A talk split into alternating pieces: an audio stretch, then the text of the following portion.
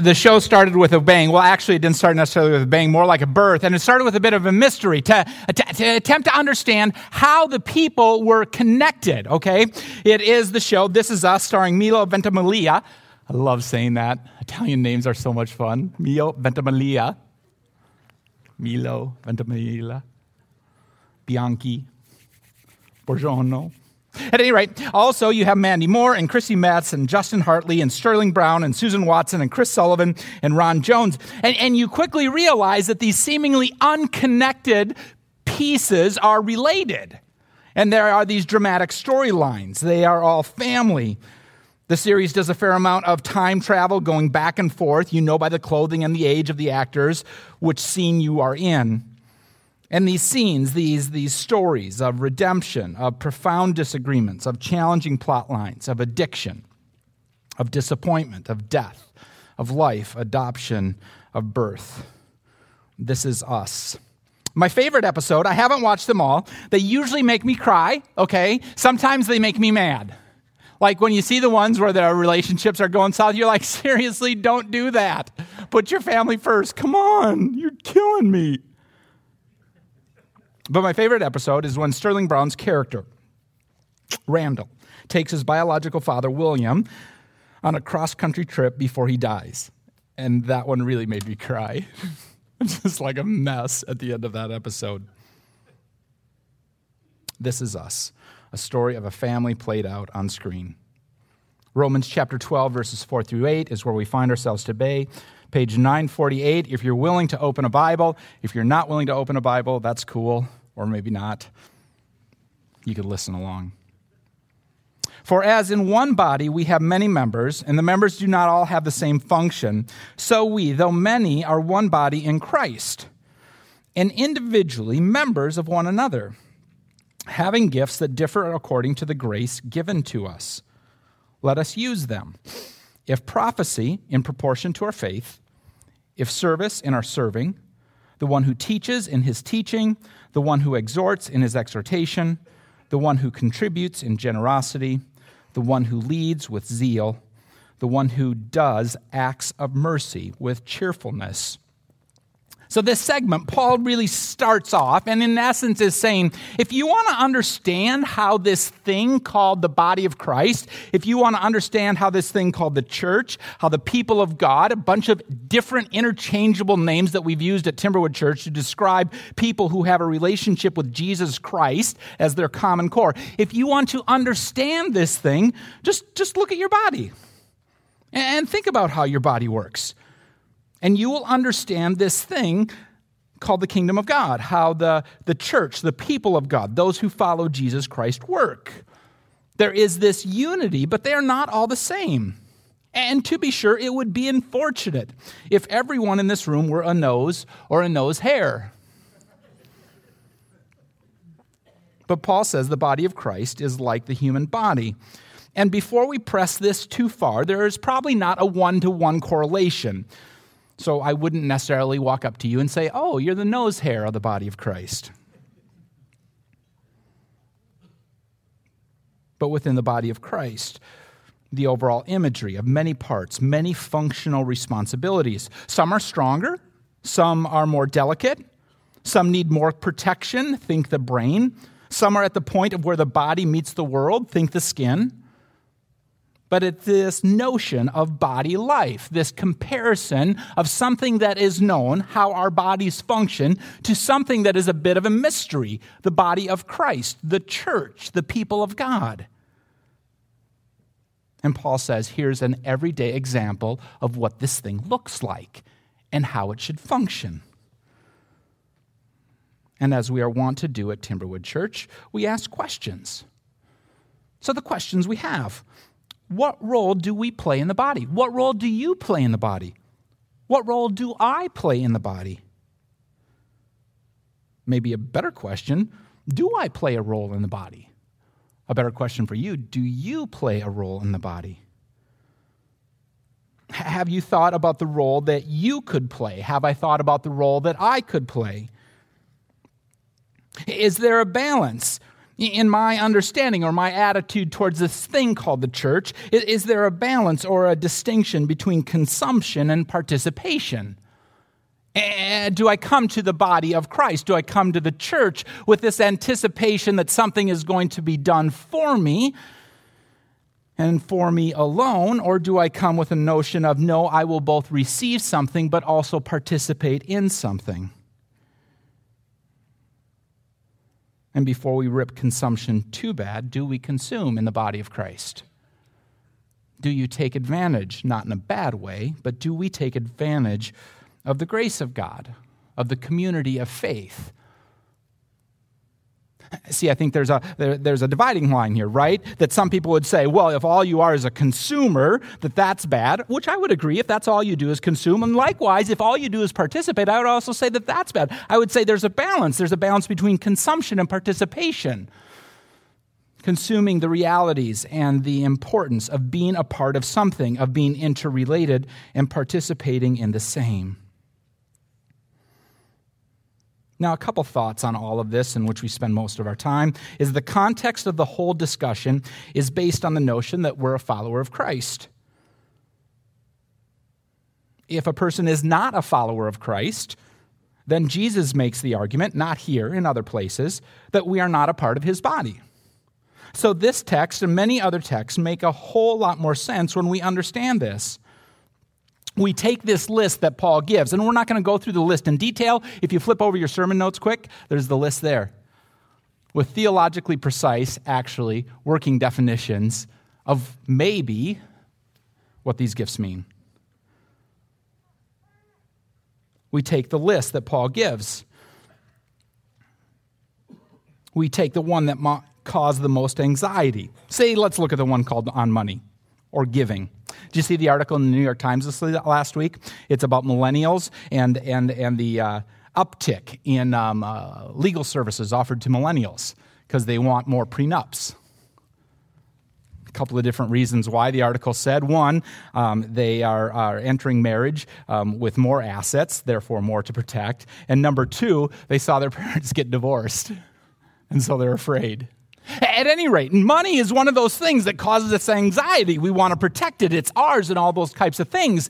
And yet, Paul describes an attitude towards money in which we ought to give. And for someone who is not a follower of Jesus Christ, this seems really, really odd. Why would I give my money away? And one might even argue if you're not a follower of Christ, there is no expectation that you would give to the needs of the body of Christ, to the church. But see, if you are a follower of Christ, if you are a part of a church community, if you are here this morning and you would say, Jesus is my Savior, well, then it becomes a very natural thing to think in terms of how can I give to support the body of Christ? And it would be a very natural thing to think, wow, am I giving right now at a level that reflects the priority that I place on being a part of the body of Christ? Or is it something less than that? And if I'm a follower of Christ and I don't give at all, it would seem to be reasonable that when Paul, in this instance, challenges me to give, I would rise to that challenge. See, being a part of the body changes the complexion of how we understand this list of gifts and how we respond to them. A couple other thoughts. The body is incredibly resilient, yet incredibly fragile.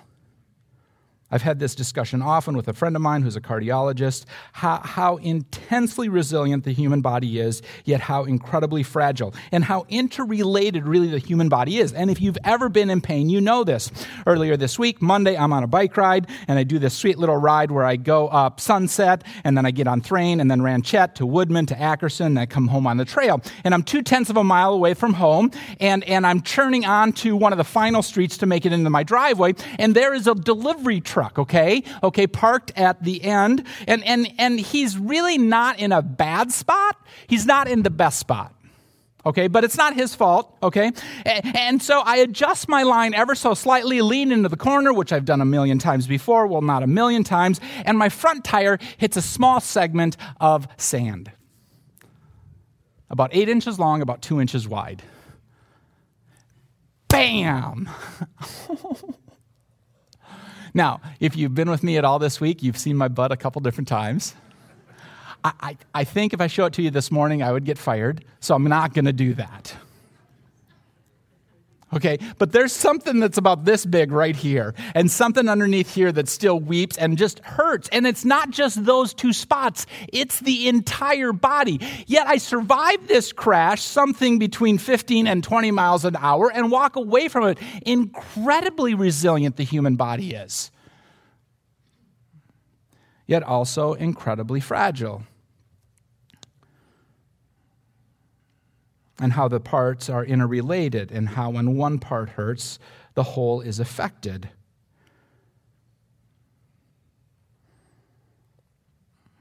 Have you ever reflected on the fact that you are a part of a church? This church, the local church, if you're a follower of Christ. And how this church is incredibly resilient, yet incredibly fragile. Now, to be sure, most healthy human bodies have a certain resistance to intentionally causing themselves harm. You might ask, well, then why do you ride a bike? But when it comes to the body of Christ, do we think in these terms? Do we think in terms of, if I do this, it will cause harm to my body? Some of us have problems with the substances we put in our bodies and the amount of substances we put in our bodies. Sometimes those are physical substances, liquid substances. Sometimes those are pills. Sometimes they're the things that we allow ourselves to view or listen to. When we think about our own body, do we think in terms of the harm that is caused by the things that we do to it? And likewise, as the church, as the body of Christ?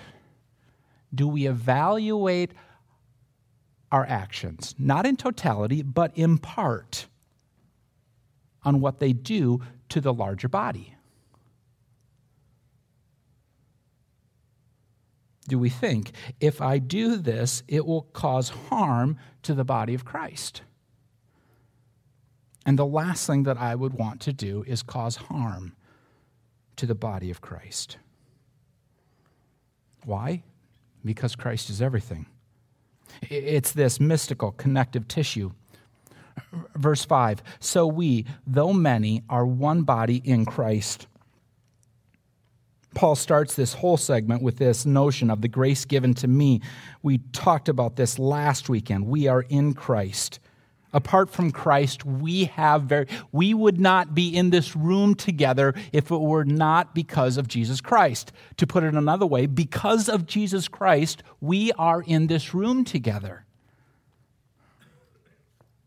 We are in Christ. It is the connective, mystical tissue that draws us together. And it's a mystery that unites. And it's a mystery that reflects the reality of I influence you and you influence me, influence me, whether we know it or not. Do I embrace the role that I play with increasing devotion to the cause of Christ? That would be a great question for you to reflect upon. Do I embrace the role I play with increasing devotion to the cause of Christ? To his body, this thing that is made up of the people of God, both at a local level as well as a global level, both in terms of the here and now, as well as the mystical reality of, of being united with a great cloud of witnesses who have lived and yet will live.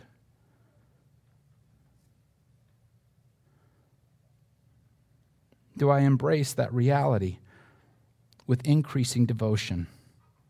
That because I am united by Christ, because I am united because of Christ,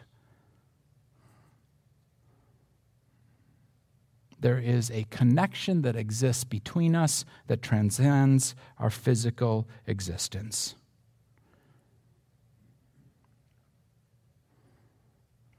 The list.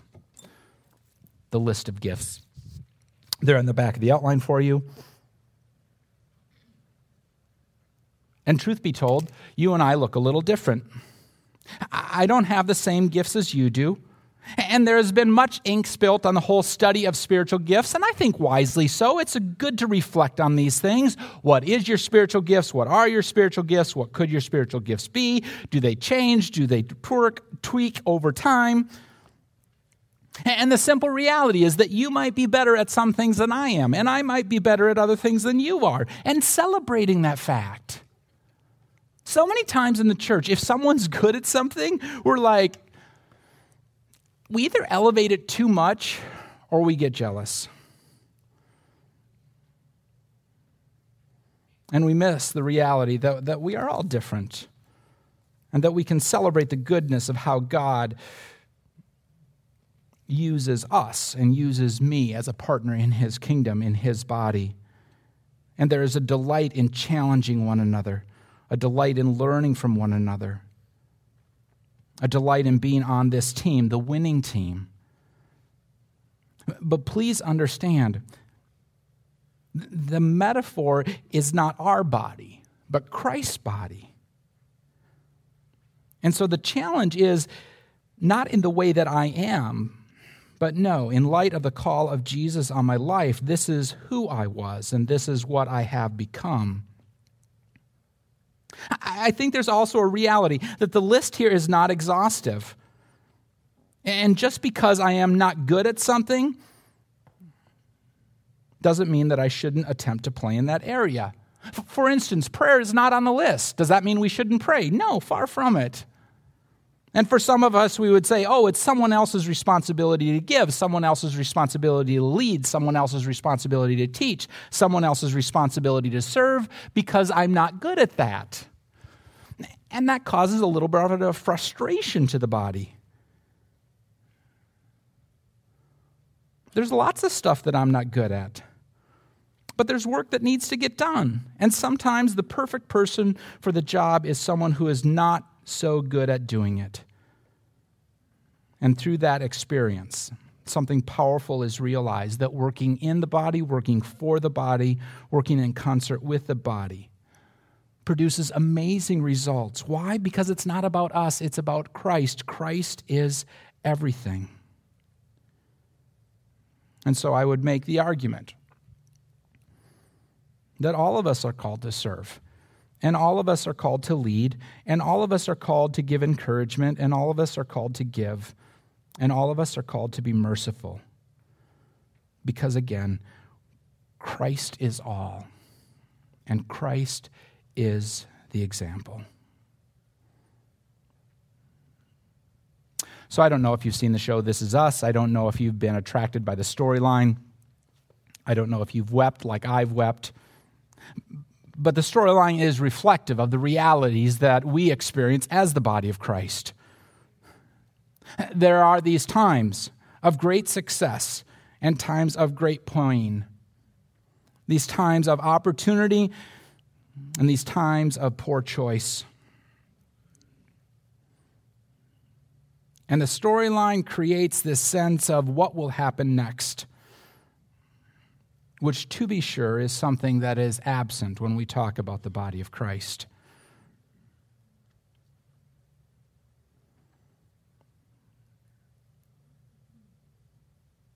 The end is not unknowable. The end is not uncertain for those who are in Christ.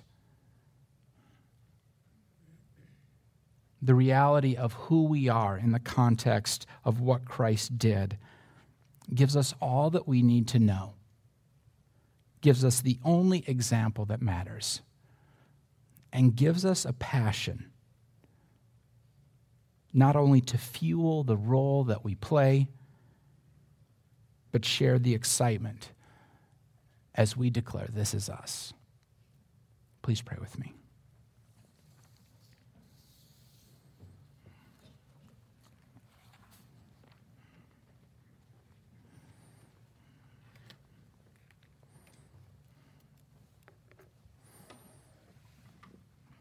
In the quietness of the moment, allow the Spirit to speak to your soul.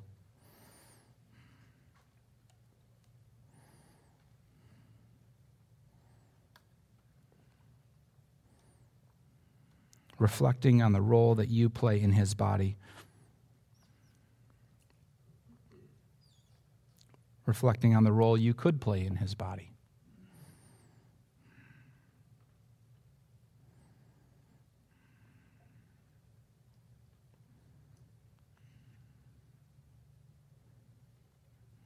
Inviting God to do what only the Holy Spirit, God the Spirit, can do lead us to a place of increasing devotion with all that we have to his body. In Jesus' name we pray. Amen.